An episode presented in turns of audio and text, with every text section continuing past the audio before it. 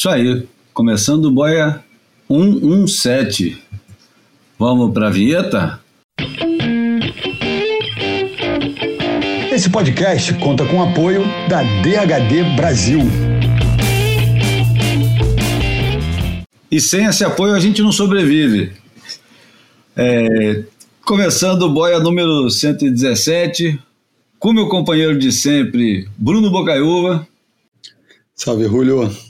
Salve, meus, meus camaradas, ouvintes queridos espalhados pelo globo. Sem o João Valente, que hoje está lá às voltas com o Challenger da Ericeira, em Ribeira de Ilhas. Ítalo Ferreira acabou de perder a bateria dele para o Net Young, para o Thiago Camarão. O que, que, o, que, que o cara foi fazer em Portugal, Bruno? Fala sério. é, a gente conversou um pouquinho sobre isso antes de entrarmos no ar aqui.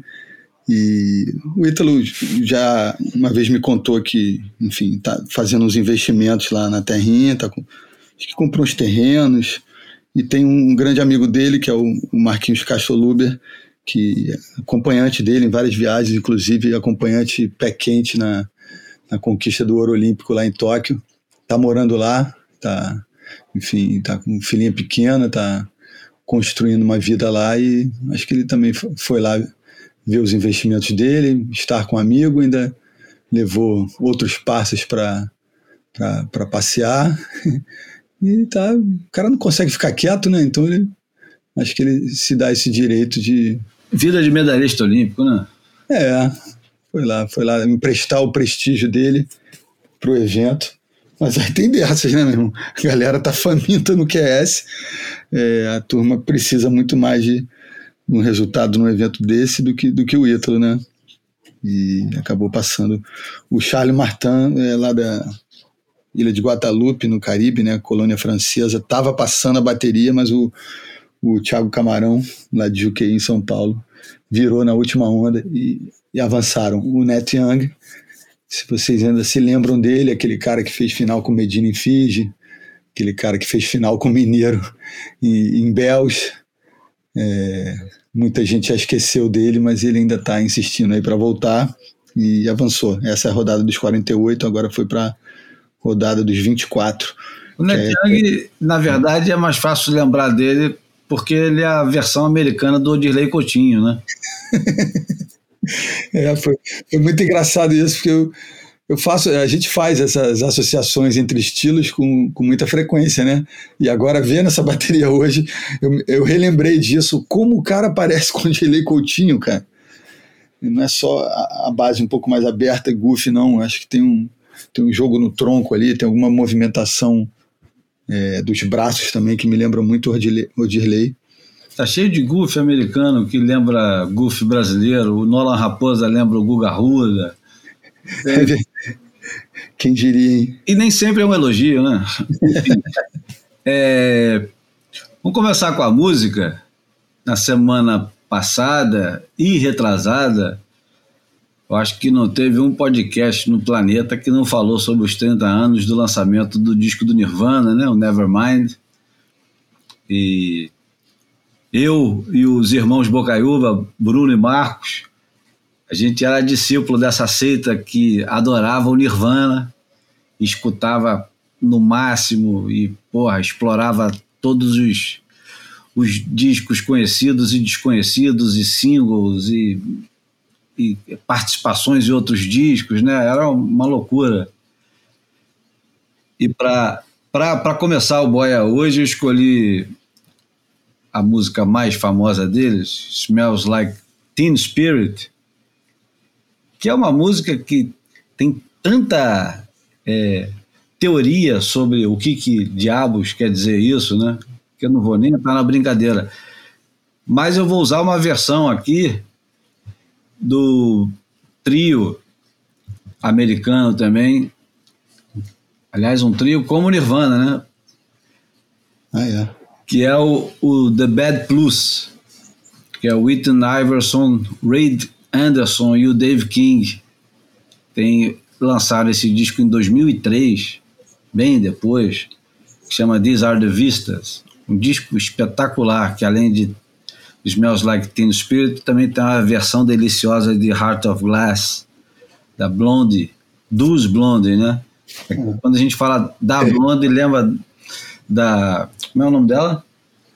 Da, da Debbie Harry, não? Debbie Harry, isso. Hum. Debbie Harry, tão deliciosa quanto uh, os discos do conjunto que tem esse nome Blonde, não por acaso, porque a, a Vênus Platinada, né, Debbie Harry, é, inspirou esse nome. Eu acho, né? Posso estar é, errado. A gente é, é levado a crer, né? É. E sempre quando fala Blonde, lembra imediatamente dela, né? Exatamente, isso é fato. Enfim, vamos começar com o The Bad Plus, tocando essa versão espetacular de Smells Like Teen Spirit. Tinha vontade de deixar ela inteira, não vou deixar, mas vou deixar no, no, no fundo, depois que passar um minuto e pouco.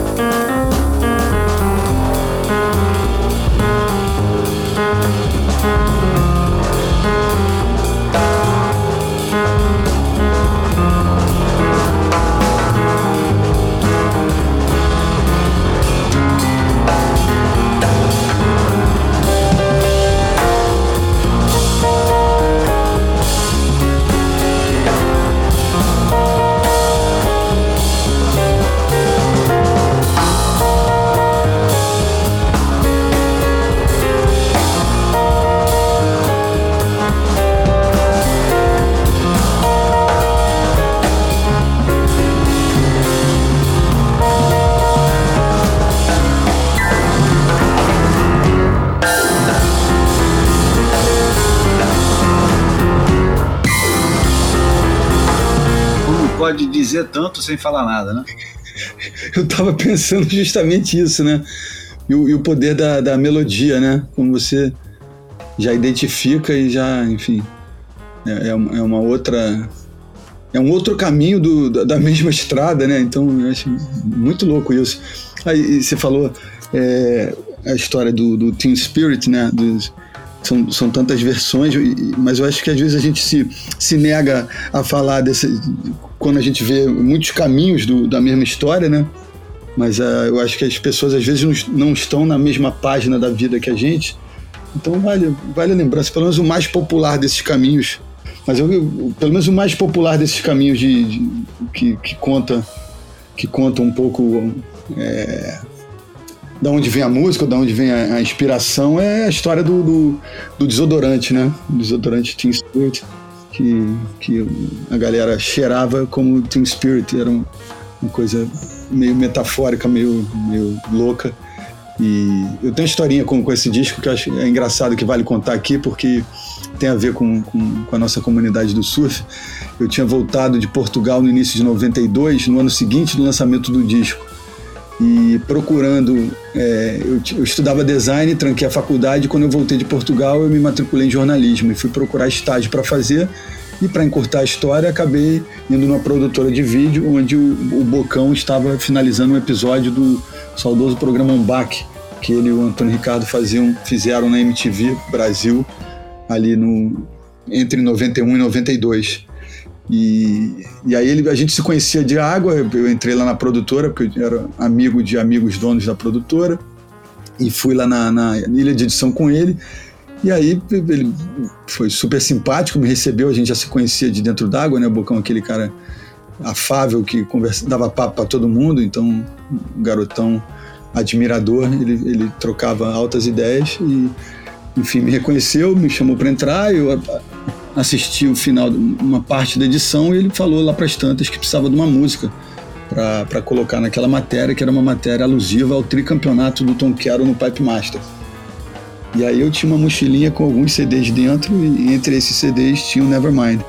E aí eu saquei da mochila o Nevermind, a gente botou para escutar, escolhemos três músicas do Nevermind, ele ficou assim, é, com a cara no chão, impressionado com o poder do Nirvana. E naquele dia, voltando para casa, ele me deu uma carona, ele estava indo para Barra, eu estava indo para o Leblon. E aí ele me ofereceu um, um estágio para eu fazer com eles e, e fiquei com, com a dupla lá durante 27 anos trabalhando em N projetos. Mas o, o primeiro dia e o convite surgiram indiretamente dessa, dessa relação aí com, com a trilha poderosa do Nirvana do Nevermind. Bom, a gente está duas vezes em luto essa semana. A semana passada faleceu o o quadrinista, ilustrador, desenhista, editor Ota, que era o responsável pela edição brasileira da revista Med. Quem, quem tem mais de 30 e muitos, é, inevitavelmente se deparou com uma revista Med em algum lugar e leu a revista Med e gargalhou com a revista Med e comprou os livrinhos é, respostas cretinas para perguntas imbecis do Al Rafe, é, ajudou a criar o caráter de muita gente, né? E ajudou a muita gente não se levar tão a sério quanto a, a não vou dizer a maioria, mas alguns se levavam, né?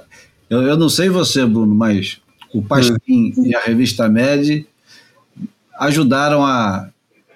Eu adorava, eu adorava aquela aquela montagenzinha que.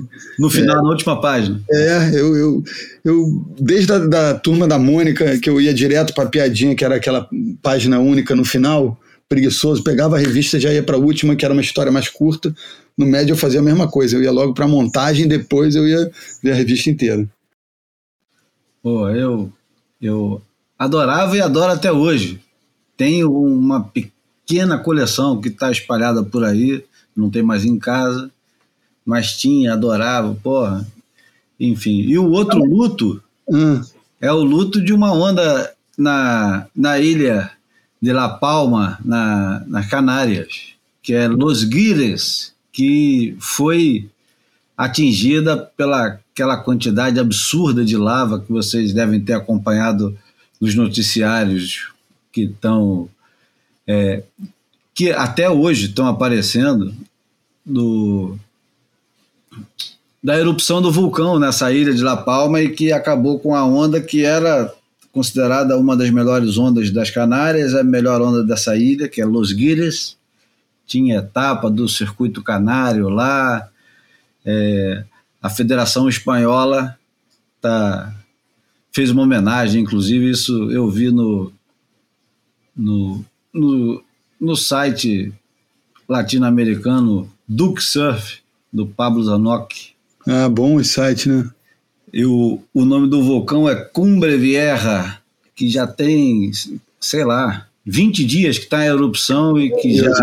As imagens são impressionantes, né? Que já destruiu mais de mil casas e a água entrou mar adentro e simplesmente acabou com. Acabou por enquanto, né? Vamos esperar é. quando, quando a lava esfriar, vai virar um fundo que pode ser melhore muito a onda, pode ser é. que piore, pode ser que apareça uma onda nova. Na Indonésia, na época do, daqueles terremotos terríveis, é, novas ondas se formaram e outras desapareceram. Algumas melhoraram, outras pioraram. É. Mas ninguém fica é, incólume. É, né? Eu me lembro na, nas Ilhas de Reunião tinha, um, é, tinha uma, uma, plaquinha alusiva, um, é, você via na estrada uma, uma lava que o, o vulcão ficava do outro lado da, da estrada em relação a, ao, ao, litoral e, e, a lava desceu do montanha abaixo e foi até o mar e, e, ficou aquele, aquela marca, a lava ficou, enfim, fixa ali na. Era como se fosse um quebra-molas natural ali na estrada e tinha uma placa com, com a data daquela erupção. Eu me lembro de não esquecer dessa, pelo menos do ano, era 1986, aquela lava desceu e ficou lá, enfim, cristalizou ali e, e, e os caras fizeram um, um, marco com uma placa lá para é, marcar a data. Bom, continuando nesse, nesse clima de, de não de luto, mas de notícias que dizem respeito a, aos eventos climáticos extremos, segundo a revista Science, não sei se você viu, Bruno, você que é interessado, você deve ter visto que os bebês nascidos a partir de 2020 podem ser é, forçados a enfrentar duas a sete vezes mais eventos climáticos extremos, incluindo ondas de calor, incêndios, secas, inundações e tempestades, do que alguém nascido em 1960. É. Eu, li, eu, li essa notícia no jornal português Expresso e, e vai um pouco mais longe, é, porque fala de três coisas diferentes que eu achei que era era bom mencionar aqui. Numa época sem tanto assunto aqui do surf, é, o meio ambiente é sempre um excelente assunto, apesar das notícias não serem boas. Por outro lado, esses eventos vão ser cada vez mais previsíveis. A prova disso é um atlas interativo feito por especialistas do painel intergovernamental para alterações climáticas. São portugueses, claro, IPCC. Esse atlas pretende familiarizar o público em geral com a informação sobre as alterações climáticas regionais e os possíveis cenários climáticos para o futuro. E a outra coisa que também está nessa mesma é, carta é, é, como a arte vai cada vez mais interagindo. E em Bilbao, onde o artista é, hiperrealista mexicano Rubem Orozco fez uma estátua que se afoga para alertar sobre a crise climática. Isso fica. É, é, é o pedaço de um rosto para fora no rio Nervion. E a cara é super real, então fica aquele pedaço de rosto assim no meio do rio. E, enfim, é uma figura enigmática e se chama Bihar, que é amanhã em Basco. Porra, e, e, e a gente está falando de né, é, questões ligadas à ação do homem, né? É, e os impactos causados por essa ação, né? E essa semana também teve o derramamento de óleo do, lá de Huntington Beach, né? Se o US Open, se as datas do, do US Open e desse evento de Ericeira do, do CS fossem alteradas, né? Uma, uma estivesse no lugar da outra, seria o evento seria paralisado, né? É. As praias estão interditadas de Huntington Beach, se não me engano até Newport Beach, né? E foram acho que 13, quantidade, é, quase 13 mil barris, barris de petróleo cru. Então já tinha muita, e tem uma reserva, tem uma, uma região de mangue, né, de alagada ali perto, que que já teve muita fauna e flora né, destruídas por conta disso, né?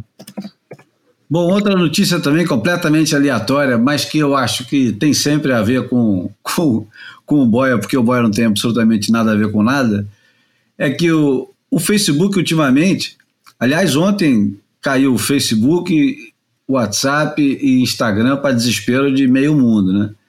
Teve gente com crise de abstinência forte. Mas a notícia não é essa. A notícia é que eu vou ler exatamente como está aqui. O Facebook nem não tem se divertido ultimamente. Eu tirei isso aqui é do New York Times. Houve toda a confusão na semana passada com a pesquisa totalmente desequilibrada do Facebook sobre crianças e a empresa está tendo muitos problemas na Austrália. O país determinou que os editores agora são responsáveis por difamação por qualquer coisa postada por usuários em suas páginas. O que você sabe meio que mata todo o negócio do Facebook. A CNN, por exemplo, já anunciou que não usará mais o Facebook na Austrália. Agora pensa bem nessa, nesse negócio. Imagina, Bruno, que é, qualquer insulto publicado no Facebook, mesmo que seja é, seja um comentário de uma notícia, pode fazer a empresa que publicou a notícia se responsabilizar pelo insulto. Quer dizer, esse cenário é espetacular, porque se a moda pega aqui no Brasil, Porra. Se a moda pega aqui no Brasil, todo mundo vai ter que sair. Todo mundo não, né? Mas as empresas sairão do Facebook. E aí o próximo passo, é óbvio, seria é, criminalizar os insultos. Aí, pessoa física também, não só na jurídica, mas com a pessoa física. Que, aliás, é, tem aparecido cada vez mais e possivelmente deve aumentar é, essa, essa penalização para quem não consegue se conter e, e sai vociferando barbaridades em redes sociais, né? É. Você não tem coragem de fazer isso pessoalmente, ou se tem, é, contenha-se, né? controle-se. Afinal de contas, é, a gente precisa é, caminhar mais para em direção à civilização do que à barbárie, né? E, Exatamente, andar para frente, né? Tem gente que fala que a gente está andando para trás, tem gente que quer viver os anos de chumbo né, dos anos 60, mas eu acho que tem gente que quer viver o século XVI, né, malandro? Quer voltar para a época da, da Inquisição, umas barbaridades e uma viagem no tempo ainda maior e, e, e mais desastrosa, né? Então, e é, já tem gente falando que assim, a, a vida é feita de ciclos e o, o, o ciclo de, de poder de Zuckerberg está aí vivendo é, um momento de, de, crise séria, né? É, o Facebook já é encarado como um veículo de gente mais velha, que já não, não consegue atrair mais a, a, as novas gerações, e, e o Instagram está tá também vivendo uma, uma certa crise de identidade e, e sofrendo com, com, com, essa regulamentação em alguns lugares, né, que eu acho positiva, né? É, liberdade com responsabilidade, né? Exatamente, é. Bom, falando aí, aproveitando esse assunto, que é um assunto espetacular, um, um assunto delicioso, que é um insulto, vamos pro almanac da semana. almanac flutuante. Como nós somos contradições ambulantes, o almanac dessa semana é um livro que chama Dicionário Brasileiro de Insultos. O livro é escrito pelo Altair J. Aranha. É verdade, existe um almanac brasileiro de insultos.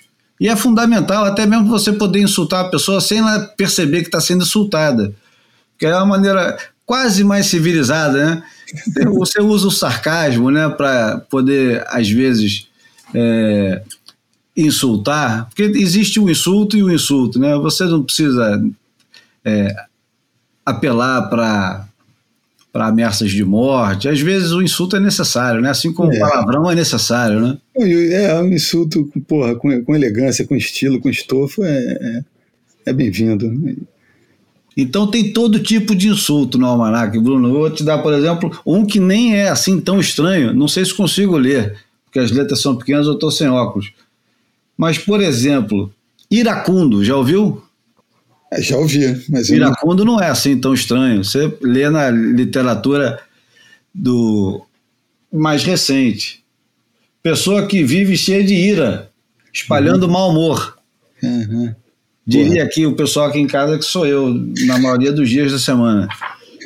É, mas não no boia, né? No boia a gente. É, é mais... Exibe o nosso melhor, né? É. Deixa eu ver mais um aqui Porra, tenho, adoro etimologia e etimologia de insulto, então é. Podricalho. É. Podricalho, mulherão, caindo de podre. Vamos ver aqui outro. É, comodista, comodista não.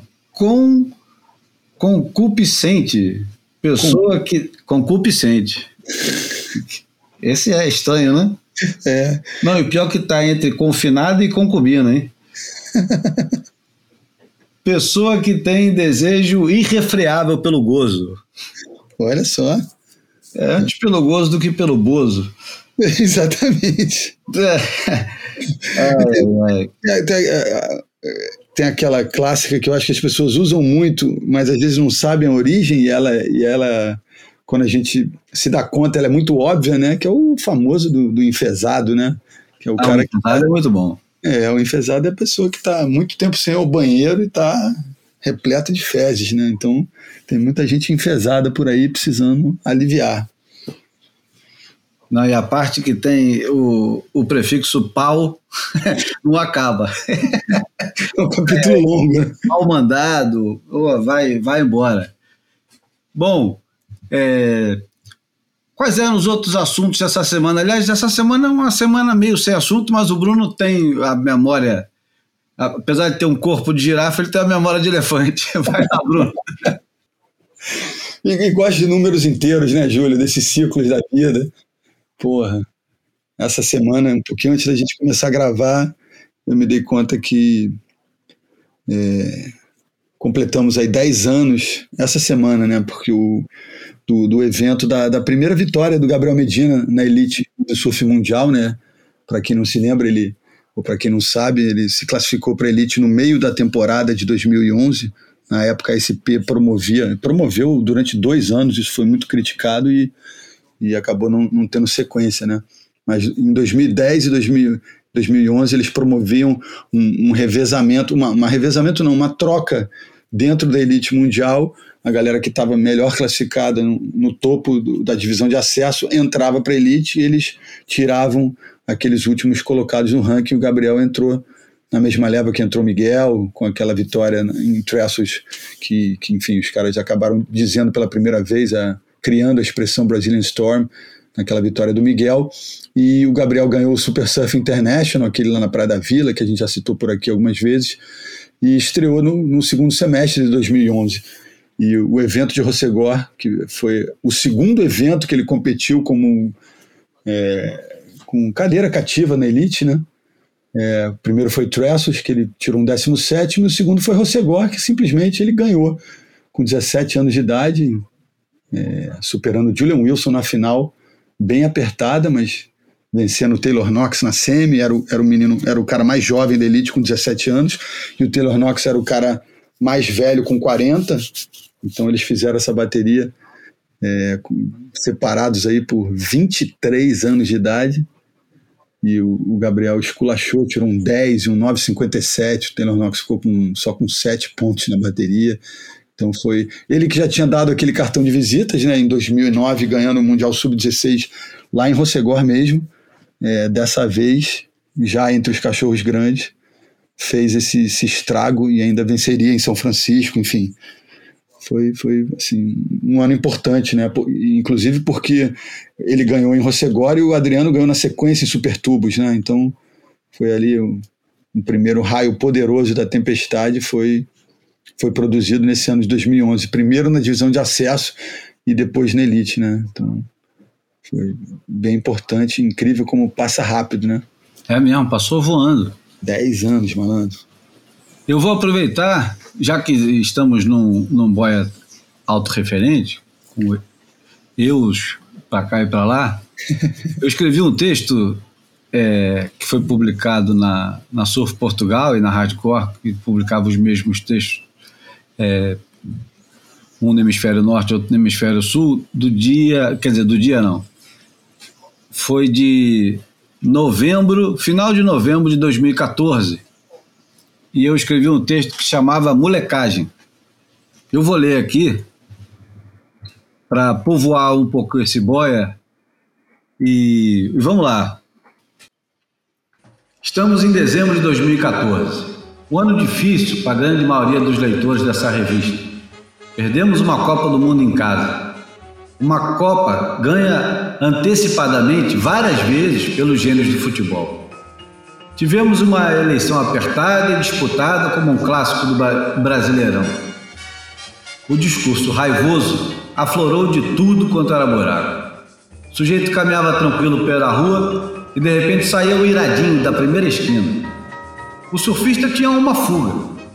Medina liderou o circuito mundial de ponta a ponta, exceto por um percalço chama, chamado Travis Log, justo no Rio de Janeiro. Quando esse texto chegar até você, é possível que já tenhamos um campeão mundial. Caso contrário, nosso afamado complexo de vira-latas, tão alardeado por Nelson Rodrigues, virá à tona mais uma vez. Da mesma maneira que colocaram a culpa do vexame diante da seleção alemã no fato do jogador no, no fato jogador ter nascido no Brasil, ou da política brasileira ser do jeito que é, porque afinal somos todos brasileiros, a desculpa de não termos um título é uma sina, uma marca. Invertemos o mérito e o transformamos em vergonha.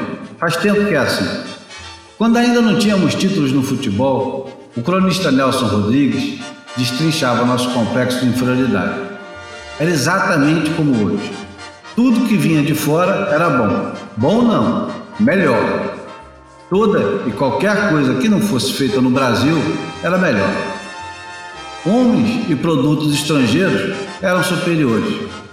Quantas pessoas você conhece hoje, dezembro de 2014, que ainda, que ainda pensam dessa forma, dessa mesma forma? Quase 60 anos depois de criada a expressão complexo de vira-latas. O título do Medina não será suficiente para aplacar a vergonha que se esconde atrás de cada assustado que sonha com um passaporte, seja qual for, contanto que não seja brasileiro na primeira página. Os aviltados gritarão bem alto: também esse povo que nos deram, brasileiro aceita tudo. Recorro então ao texto que Nelson Rodrigues escreveu quando ganhamos não o primeiro título mundial na Copa de 58, mas o segundo na Copa do Chile, em 1962, quando triunfamos em 58, decretou o fim da nossa permanente sensação de subalterno. Passados apenas quatro anos dessa essa irresistível força bovina que nos arremessa para baixo da mesa, voltava com, com a força dos aflitos. Até mesmo os próprios europeus, à semelhança dos australianos e americanos no mundinho do surf, já acreditavam na nossa condição secundária.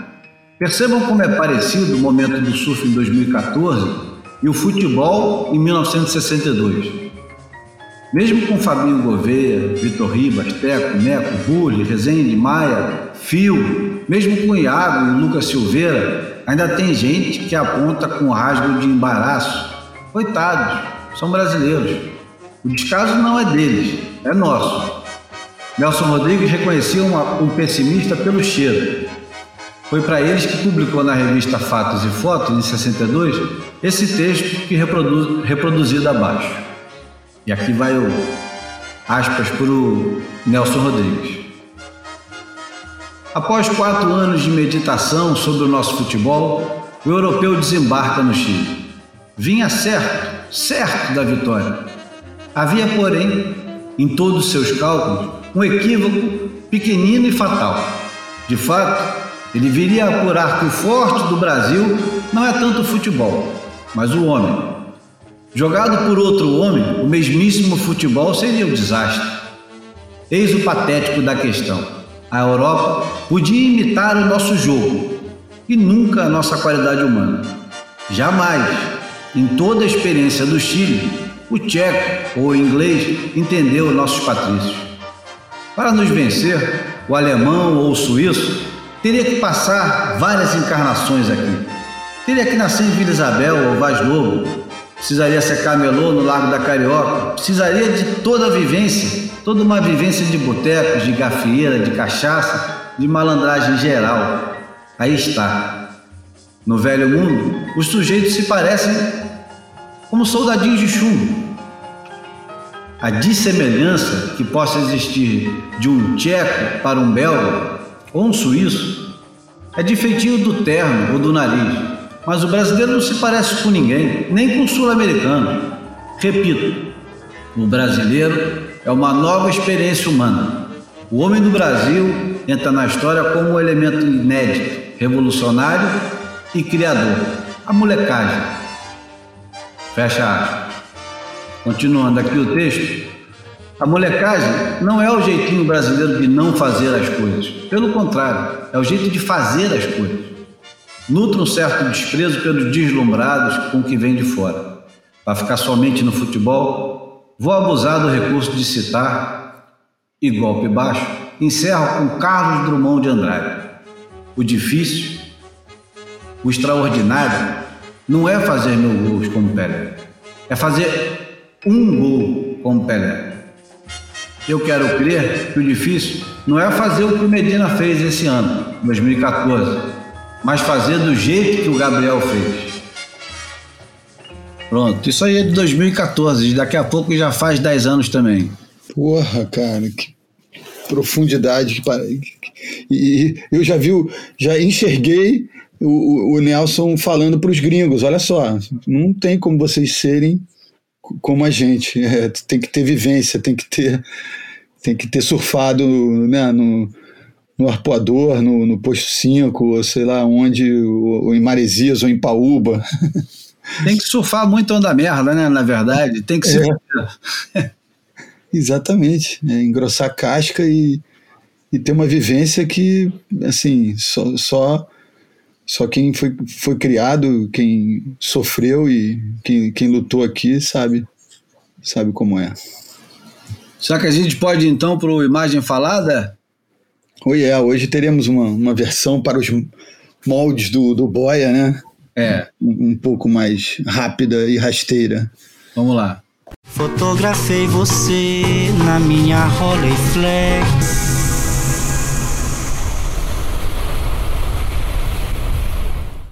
A imagem falada de hoje é escolhida do site do Ricardo Bravo, meio assim de última hora, mas a gente sabe que quando vai procurar uma imagem do Ricardo Bravo, fotógrafo português, a gente sabe que vai achar alguma coisa que fala muito mais do que a fotografia. Tem aquela história de uma fotografia vale por mil palavras, e a gente cansa de repetir esse clichêzaço, mas é que de fato é uma imagem de um surfista ou uma surfista entre quatro é, postes ou pilastras. Não, não é pilastra porque não está apoiando nada. São postes ou traves, sei lá o que, como é que é aquele negócio. E, o, e atrás, o tempo todo fechado, pode parecer uma onda, pode não ser uma onda, pode ser só o céu, pode ser uma explosão de uma de uma espuma num dia gigante, a pessoa preocupada se vai entrar ou não.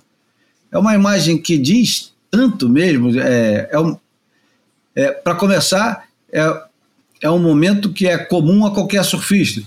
Não é estranho a ninguém. Todo mundo já passou por isso. É aquele possível momento que ou antecipa o que vai acontecer, que é aquele momento onde você está pensando o que, que eu, aonde é que eu vou me meter aqui, se eu vou me divertir, se eu não vou me divertir, se o mar está grande, se está pequeno, se está mexido. Não é revelador disso. Ou aquele momento que você saiu do mar e está olhando com aquela languidez, né? Você está olhando para o mar ou satisfeito com o que aconteceu, ou talvez frustrado. Mas é, é, um, é um momento que tem um, um uma uma beleza. Né? A fotografia é linda, é preto e branco, mas eu acho que ela de fato não é preto e branco. É, é dá para ver um azulzinho muito no cantinho assim dela. É, é um contraluz muito bem bolado por esse cara que é um verdadeiro artista, né? um pintor. Né, Pô, é verdade, tem um azul ali se revelando no cantinho direito, né? provando ainda o poder dessa silhueta, né? Criou-se o preto e branco, mas é uma, uma foto temperatura natural, sem essa alteração, né?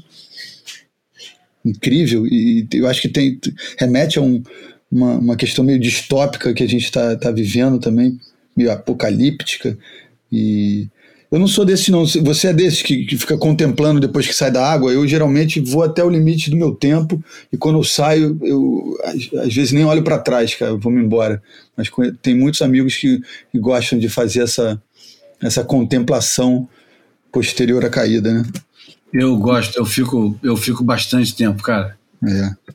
Eu, eu normalmente, quando saio do mar, a não ser que eu tenha algum compromisso muito urgente, eu saio do mar e fico namorando o mar durante um bom tempo. Salve Ricardo Bravo. Muito bonito. O Ricardo que é ouvinte assíduo, né, cara? Que O bom. Ricardo é ouvinte assíduo e, na verdade, a gente devia recorrer mais a ele, devia ter mais o, fotos do Ricardo. O Imagem Falada devia ser um, um portfólio do Ricardo. Ó, começou a obra aqui atrás. Opa, isso é vida real. Ah, o, quem, quem é ouvinte assíduo também, que reclamou que a gente não está divulgando a história do Pix, foi o Maxime Perlemuter. Max, não sei se eu estou falando direito o teu sobrenome. Depois você me ensina. Acho que é Peremulter, não? É, mas é porque eu tentei afrancesar o negócio, né? Ah, não, é uma coisa mais fina, né? É. Bom, sem o João Valente, hoje também a gente vai fazer um boia mais curto. E acho que sou- faltou falar alguma coisa. De fato, só fazer um, um meia-culpa aqui para vocês. A gente não ia gravar o boia hoje, porque, porra, a fazeres, a familiares e. é, a fa- opa! A fazeres familiares e profissionais acabaram é, subindo um em cima do outro e os três não estavam tão disponíveis quanto acharam que poderiam estar e não ia ter boia essa semana. Mas em cima da hora eu e o Bruno resolvemos fazer e, e pronto. Não é aquele boia de duas horas, não é aquele boia repleto de histórias, mas é o que dá para fazer e a gente não queria deixar vocês na mão, né? É o que temos para hoje. Bom, então posso terminar? Manda, vem música boa ainda aí? Vem música boa. A música para terminar é uma música em homenagem à, à costa oeste americana, chama West Coast Blues, tocado pelo um dos maiores guitarristas da história do jazz da música americana, Wes Montgomery. Esse foi o Boia 117. Eu sou o Júlio Adler, acompanhado do meu camarada Bruno Bocaiúva. Obrigado a vocês e até a próxima semana. Valeu, valeu, Júlio. Valeu, ouvinte. Até a próxima. Grande semana para todo mundo.